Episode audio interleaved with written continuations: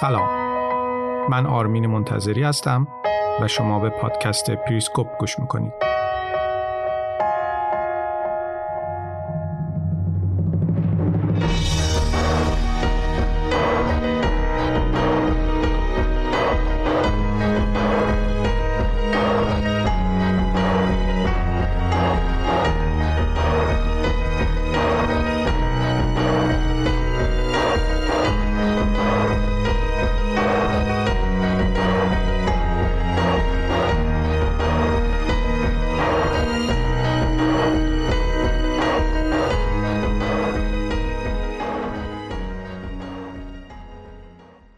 سلام به همگی.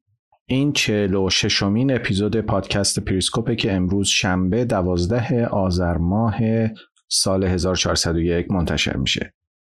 قرارمون هم این بود که درباره بهار عربی صحبت کنیم و ببینیم اون همه اعتراض در سال دو هزار و یازده در نهایت به کجا کشید و چرا. حالا که بیشتر از ده سال از بهار عربی میگذره، کاملا برای دنیا مشخص شده که بهار عربی نتیجه خیلی اشتباهی به بار آورده. اعتراضات مصر در اون زمان مثل یه فیلم هالیوودی شده بود. هزاران نفر توی میدان تحریر مصر جمع شده بودن و یک صدا علیه حسنی مبارک شعار میدادن و همه این ماجراها به صورت زنده از شبکه‌های خبری پخش شد. یه درام به تمام معنا که میگفت معترضای آزادیخواه و دموکرات علیه یه دیکتاتور بد به خیابون اومده بودن. اما در نهایت این درام به یه تراژدی تبدیل شد، حتی خیلی ناامید کننده تر از اون. سرنوشت بیشتر انقلاب‌های بهار عربی همین شد. این روزها مصر تحت کنترل یه دیکتاتوری نظامی جدیده. هزاران زندانی سیاسی تو مصر داریم و باز هم ارتش همه قدرت مصر رو دست خودش گرفته.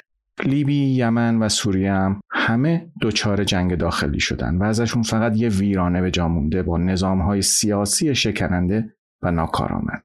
از بهار عربی سالها گذشته و حالا خیلی مد شده همه انقلابیون بهار عربی رو ساده‌لوح توصیف کنن و رهبرای دولت‌های انتقالی بهار عربی رو بی‌کفایت بدونن. یعنی هنوز هم داره تلاش میشه تا از آدم‌ها و شخصیت‌ها بر اساس موفقیت‌ها و شکست‌هاشون تصویر قهرمان یا نادان ایجاد بشه. اما این روایت ها هم خیلی احمقانه هستند. واقعیت اینه که داستان بهار عربی هیچ وقت درباره قهرمان ها یا افراد نادان و بیکفایت نبوده. مسئله خیلی فراتر از اینها بوده. داستان اصلی درباره شکست فاجعه بار نهاد هاست. در واقع اونچه که ما در بهار عربی باهاش مواجه شدیم شکست نهادی بوده. داستان واقعی بهار عربی هیچ وقت درباره قهرمان یا شرور بودن افراد نبود. اما بیایید ببینیم اوضاع چطور پیش رفت که ما با یه داستان اشتباهی طرف شدیم.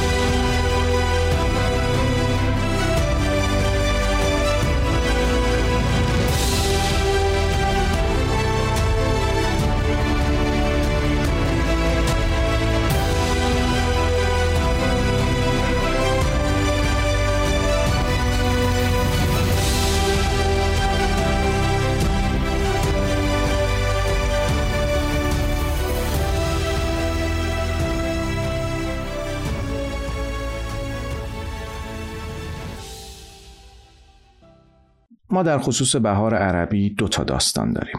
یه داستان داستانیه که ما خودمون برای خودمون تعریف میکنیم و یه داستان داستانیه که حقیقتاً رخ داده. بیاید اول به داستان اول بپردازیم. بیشتر از ده سال از بهار عربی گذشته و امیدهای جهان به واسطه نتایج بهار عربی ناامید شده و داستانی در خصوص انقلاب‌ها و شکست‌هاشون شکل گرفته. برای مثال در مورد مصر، داستانی که معمولا روایت میشه چیزی شبیه به اینه که ما یه سری انقلابیون شجاع و آرمانگرا داشتیم که البته به طرز غم‌انگیزی ساده‌لوح بودن و همه تمرکزشون صرفاً روی سرنگونی حسنی مبارک دیکتاتور بود و به حکومتی که بعد از رفتن مبارک به جا میمونه هیچ توجهی نکردن. اونها توی برنامه‌ریزی و سازماندهی سیاسی شکست خوردن و به جای اکت سیاسی واقعی خیلی احمقانه همه امیدشون رو گذاشتن روی فعالیت‌های فیسبوکی و صرفاً امیدوار بودن که حالا مبارک رو میندازیم بیرون، بعدش هر چی بشه خوبه، و یا اینکه بعد از مبارک خلاصه یه اتفاقی میفته و معجزه میشه و مردم یهویی دموکرات میشن و سازماندهی سیاسی دموکراتیک خود به خود شکل میگیره. توی این داستان که بیشتر توی فیسبوک و توییتر داشت رخ میداد، شکست نیروهای آزادیخواه توی سازماندهی سیاسی دریچه‌ای رو برای فعال شدن دوباره اخوان المسلمین باز کرد تا یه دولت اسلامگرای تند رو ایجاد کنه. اما اخوان هم شکست خورد و برنامه‌های احمقانه‌ای رو دنبال کرد که هم مردم مصر و هم نخبه‌های سیاسی مصر رو از خودش دور کرد. اینجا بود که ارتش مصر تونست از ساده‌لوحی نیروهای لیبرال و بیکفایتی اخوان المسلمین و نادانی جماعت معترض استفاده کنه. علیه محمد مرسی کودتا کرد و دوباره قدرت رو به دست گرفت و دیکتاتوری نظامی رو دوباره به مصر برگردوند. این داستان خیلی با داستانی که ده سال پیش درباره بهار عربی برای خودمون تعریف می‌کردیم فرق داره. اون موقع می‌گفتیم معترضای شجاع، آزادیخواه، دگراندیش، مدرن و جسور جلوی دیکتاتورهای شیطان صفت ایستادن.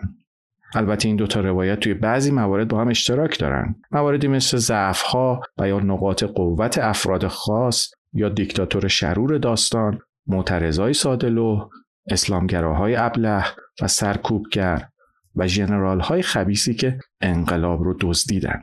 اما هر دو داستان روایت‌های ناقصی هستند.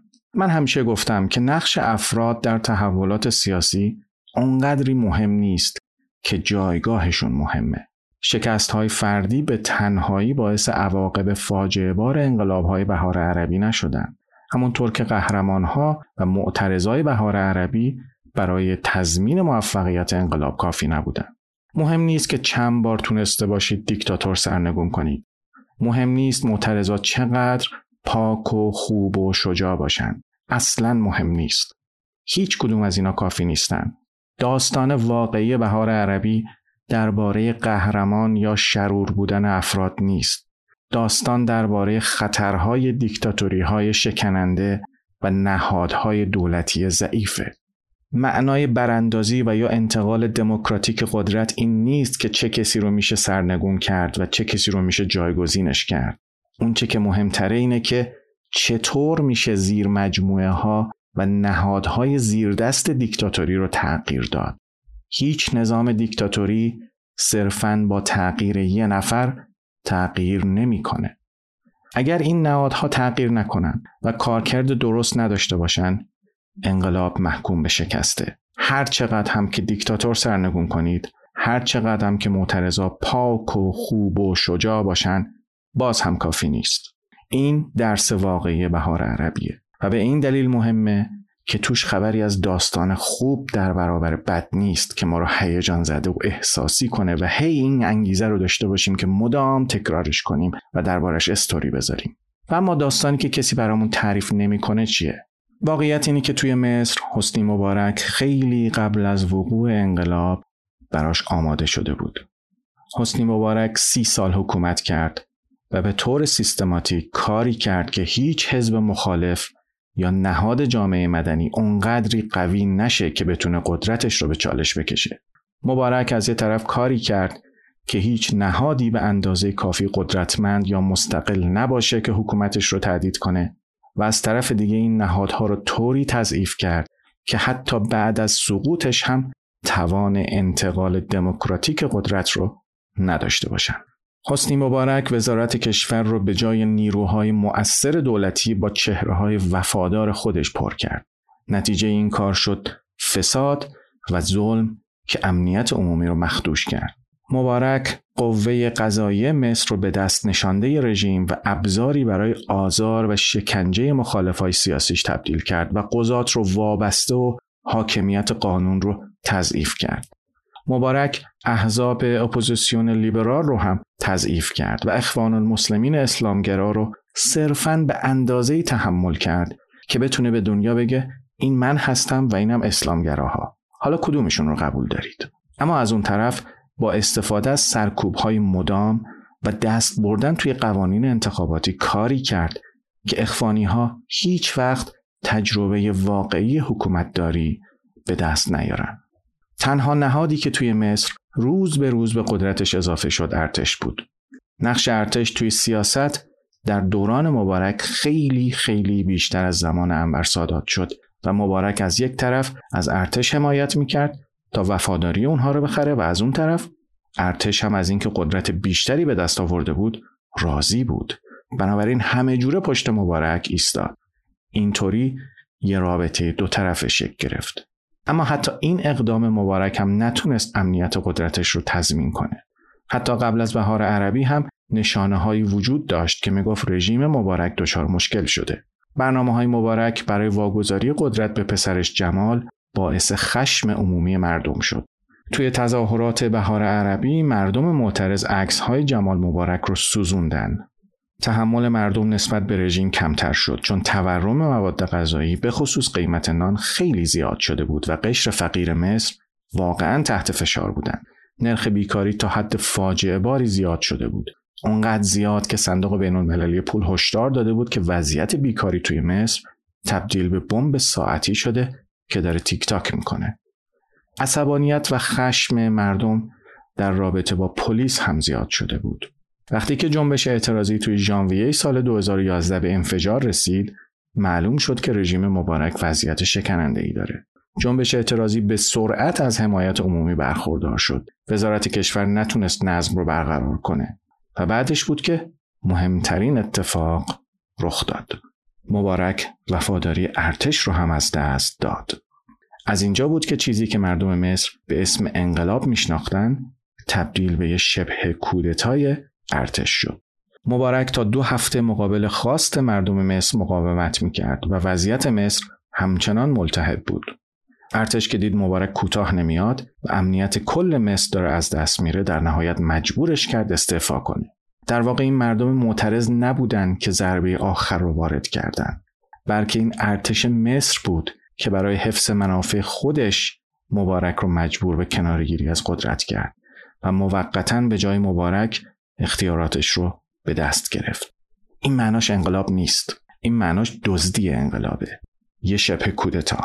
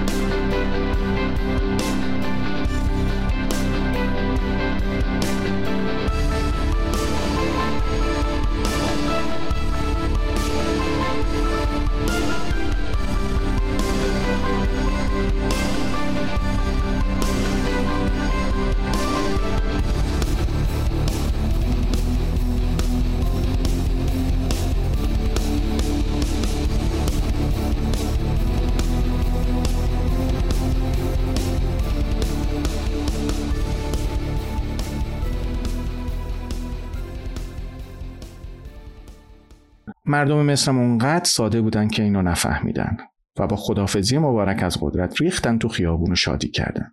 غافل از اینکه نهاد اصلی که ساختار اصلی و اسکلت دیکتاتوری توی مصر بود سر جای خودش باقی مونده بود. نه تنها باقی مونده بود، بلکه داشت پشت پرده همه چیز رو مهندسی میکرد. مشکل واقعی از اینجا شروع شد. معلوم شد که ارتش مصر به عنوان یه نهاد هدفش اجابت خواسته مردم نیست، بلکه هدف اصلیش و منافعش بر این استوار شده که منافع ساختار قدرت حفظ بشه. ارتش به مردم قول داد که انتخابات رقابتی برگزار میکنه و در نهایت یک سال بعد از اینکه محمد مرسی رهبر اخوان المسلمین رئیس جمهور شد، یک کودتای نظامی علیه مرسی اجرا کرد و بعدش هم ژنرال عبدالفتاح السیسی فرمانده ارتش به جای مرسی رئیس جمهور شد و مصر برگشت درست به همون نظامی که مبارک بنا کرده بود. یعنی یه دیکتاتوری کاملا نظامی. دولت مرسی تو اون یه سالی که قدرت رو دستش داشت یه سری کارهای خوب و اشتباهات خیلی زیادی داشت. اما صرف نظر از عملکرد دولت مرسی، ضعف یا ناتوانی کامل نهادها و جامعه مدنی مصر باعث شد که دولت مرسی هم تضعیف بشه. قوه قضاییه خیلی واضح و آشکار علیه دولت مرسی موضع می گرفت و دولت مرسی هیچ وقت نتونست قوه قضاییه مصر رو با خودش همراه کنه. سرویس‌های امنیتی مصر هیچ کمکی به دولت نمی‌کردند و حتی نهادهای دولتی که گاز و برق مردم رو تامین می‌کردند نتونستن عملکرد خوبی داشته باشن و اوضاع طوری شد که قطعی گاز و خاموشی‌های زیاد برق باعث خشم و ناامیدی گسترده مردم شد. بنابراین وقتی دولت مرسی متزلزل شد، انتقال دموکراتیک قدرت توی مصر هم از بین رفت و یه خلأ قدرت ایجاد شد که ارتش ازش استفاده کرد و مرسی رو کنار زد و علیهش کودتا کرد. واقعیت این بود که حتی بعد از سقوط مبارک هم مشکلاتی که زمان مبارک وجود داشت برطرف نشد. این مشکلات چیزهایی بودن که مبارک از روی عمد طراحیشون کرده بود. یه ارتش بیش از حد قدرتمند، یه اپوزیسیون ضعیف بدون تجربه حکومتداری، سرویس‌های فاسد امنیتی، جامعه مدنی تو خالی و ضعیف شده و نبود نهادهای دموکراتیک مؤثر مشکلات زمان مبارک بود که زمان مرسی هم سر جای خودشون بودن. اینجا بود که معلوم شد که مشکل واقعی هیچ وقت این نبود که معترضا کار درستی کرده بودن یا نه. مشکل واقعی ریشه در این باور غلط داشت که انتقال دموکراتیک قدرت صرفاً با سرنگونی یک دیکتاتور حاصل میشه، در حالی که اینطور نیست. انتقال دموکراتیک قدرت تنها زمانی حاصل میشه که یه حکومت دموکراتیک سر کار بیاد.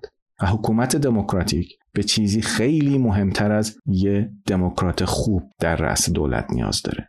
حکومت دموکراتیک نهادهای دموکراتیک میخواد. احزاب سیاسی میخواد که بتونن توی انتخابات شرکت کنن و سازمان داشته باشن. سیاستمدارهایی میخواد که حکومت داری بلد باشن و تو این زمینه تجربه داشته باشن. ساختار بوروکراتیکی میخواد که بشه اجزای حکومت رو روش بنا کرد و در نهایت گروه‌های جامعه مدنی میخواد که بتونن از این نهادهای دموکراتیک حمایت کنن و قدرتشون رو تثبیت کنن. خیلی از معترضای لیبرال مصر تجربه سازماندهی داشتن اما نتونستن یه حزب سیاسی ایجاد کنن تا آرمان و شعارهای خودشون رو یه پله فراتر از میدان تحریر ببرن و در عرصه حکومت به اجرا بذارن.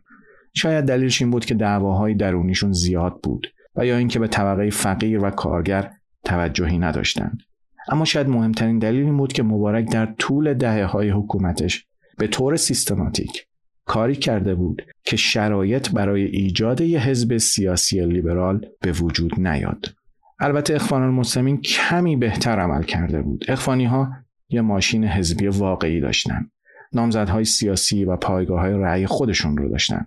اما مشکلشون این بود که تجربه حکومتداری نداشتن. بنابراین وقتی به قدرت رسیدن، به جای اینکه کشور رو سر و سامون بدن، بیشتر خلأ قدرت ایجاد کردن.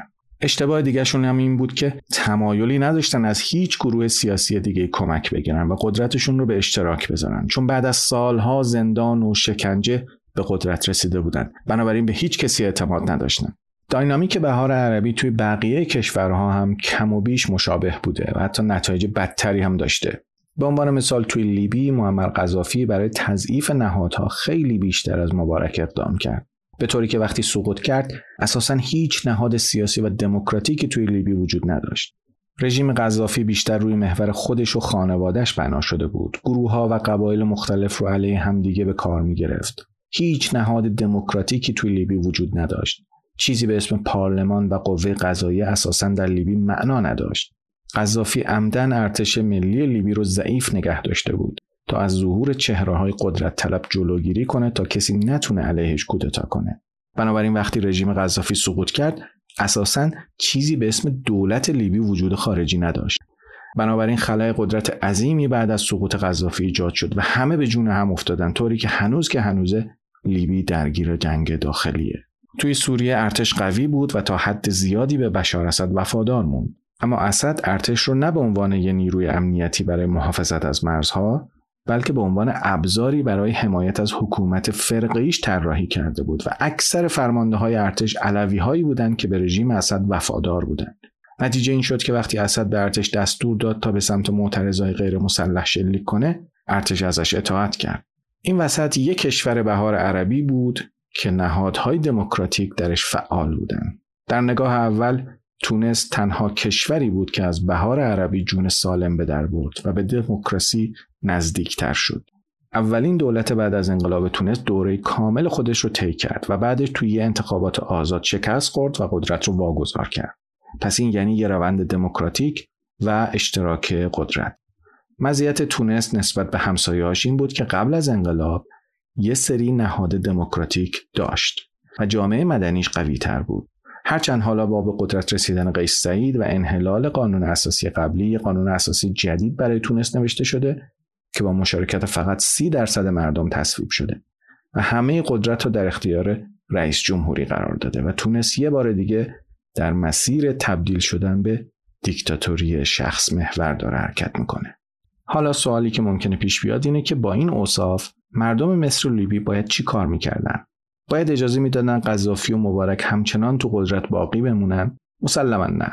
درسی که میشه گرفت اینه که حکومت‌های خودکامه اغلب دوست دارن خودشون رو به عنوان تنها راه برای تضمین ثبات و امنیت تبلیغ کنن، اما در واقع این خودشون هستن که محرک بی‌ثباتی و عدم امنیت هستن، طوری که حتی وقتی که از قدرت خلع میشن هم بی‌ثباتی و نبود امنیت رو به عنوان میراث از خودشون به جا میذارن. بنابراین سوال اصلی که بعد از شکست‌های بهار عربی باید بپرسیم این نیست که آیا بعد از سال دو هزار و یازده باید اقدامات بیشتری برای تقویت دولت‌های انتقالی انجام میشد یا اینکه باید صرفاً دیکتاتورها رو سر جاشون باقی میذاشتیم. سوال اساسی اینه که چطور و چرا به این دیکتاتوری‌ها اجازه داده شد که در طول دهه‌های قبل از سال دو هزار و یازده دولت‌های خودشون رو چنان از قدرت تهی کنند که وقتی بهار عربی رخ داد کشورهای عربی دچار هرج و مرج و جنگ داخلی بشن.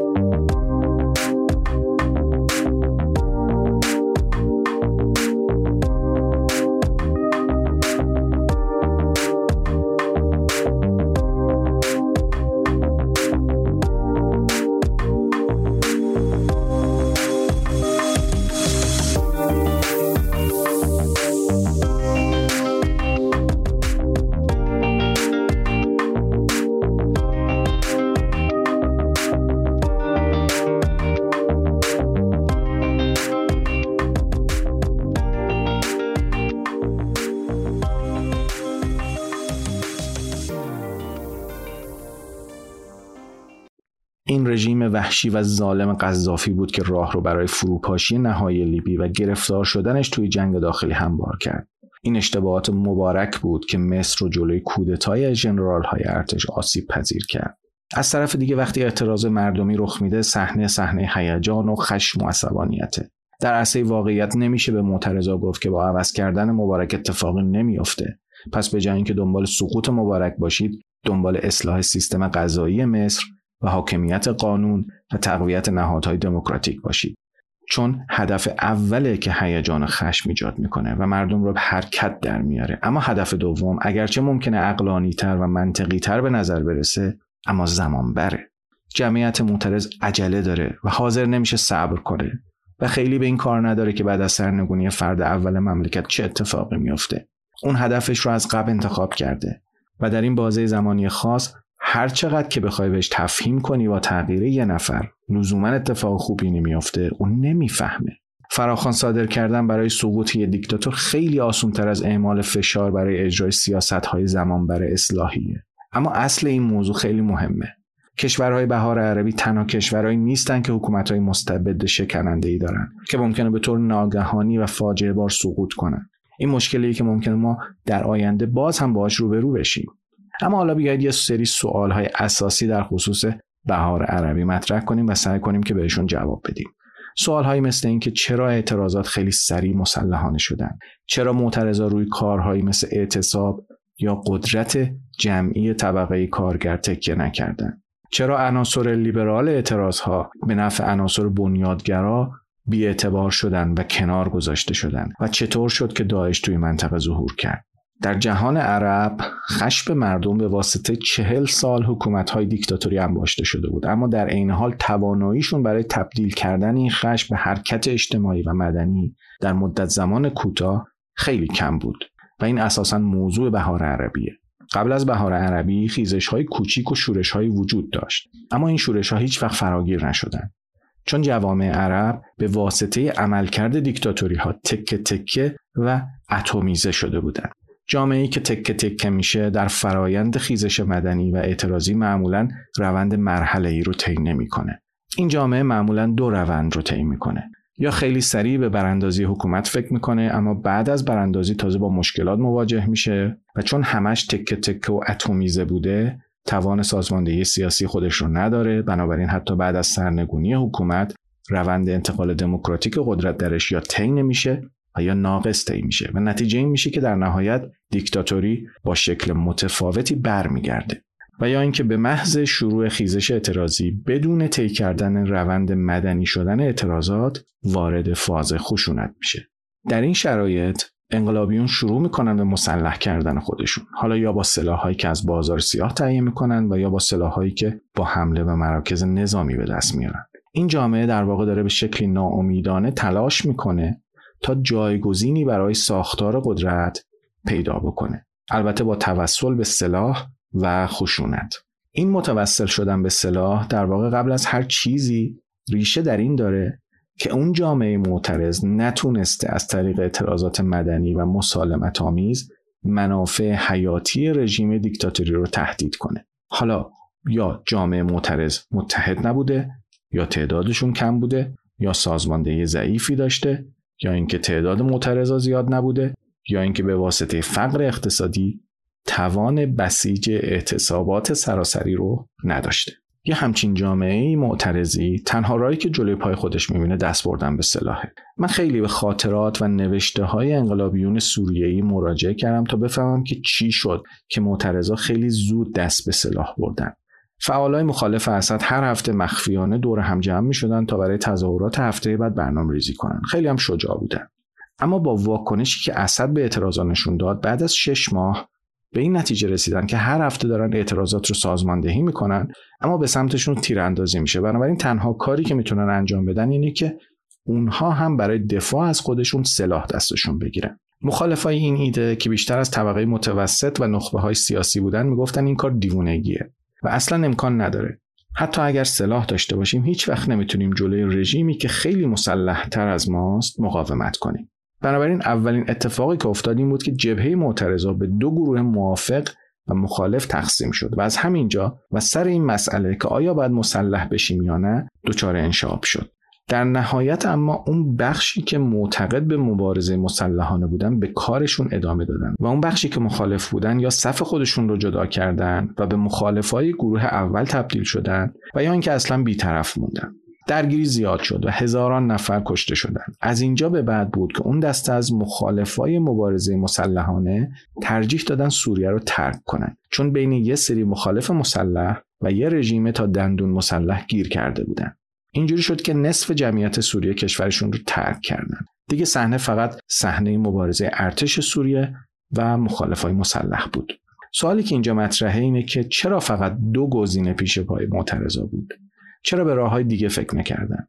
شاید دلیلش این بود که فکر می‌کردن که ابزار دیگه‌ای برای متوقف کردن رژیم اسد ندارن. اما چرا به این فکر نکردن که یکی از قدرتمندترین ابزار مبارزه با رژیم‌های دیکتاتوری اعتصابه؟ اگر می‌تونستن اعتصاب کنن، چرخ‌های سیستم می‌ایستاد. چون در خصوص رژیم مثل سوریه، اغلب مشاغل بزرگ و کارفرماهای بزرگ وابسته به رژیم بودن. بنابراین اگر یه اعتصاب سراسری رخ می‌داد، شکاف بزرگی توی طبقه حاکم شکل می‌گرفت و مسیر اعتراضا هم خیلی متفاوت می‌شد.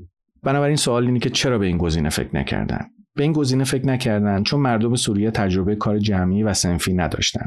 سندیکاهای کارگری توی سوریه وجود نداشت. اینجور کارها نیاز به سالها تمرین داره که جامعه اعتماد به نفس پیدا کنه و مطمئن بشه که داره کار درستی می‌کنه. اما در رژیم‌های دیکتاتوری عربی، طبقه کارگر تقریباً مسلوب الید، ناتوان و نابود شده بود. بنابراین توان سازماندهی هم نداشت و به اولین گزینه‌ای که فکر کردیم بود که خودش رو مسلح کنه و این کار رو هم کرد، اما نتیجهش فقط کشتار زیاد بود.